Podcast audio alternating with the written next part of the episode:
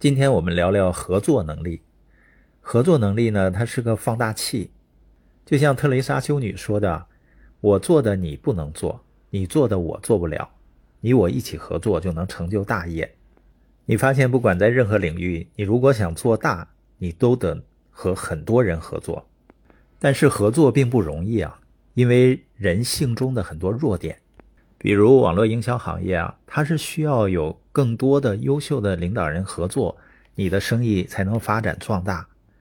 但对于有些缺乏安全感的领导人呢，如果他的伙伴非常非常优秀，能够做一些他不能做的事情，他却从内心抵触，甚至排斥和打击自己的伙伴。因为有些人在强烈的比较氛围里成长起来的，别人好了。他就感觉就好像自己就不好了。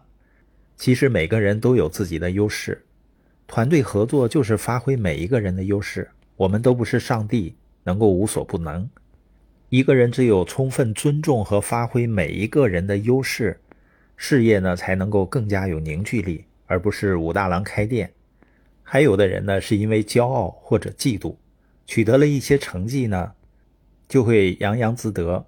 或者看到别人取得了成绩，心里呢不舒服，因为意识到每个人都有人性的弱点和局限性，所以我在每日看的梦想和目标的清单里面有一条，在生意的发展中永远做对伙伴最有利的选择。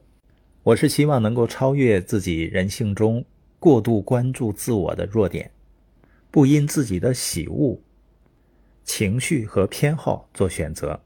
在这么多年的生意经历中，我会发现，只关注自己的利益或者过于狭隘，团队呢最终都走不长远，或者优秀的人会离开。真正能够把团队伙伴的利益放在第一位，你就不是在利用人去做生意，而是利用平台去培养帮助更多的人。生意呢看似缓慢，实际上能够稳健的增长。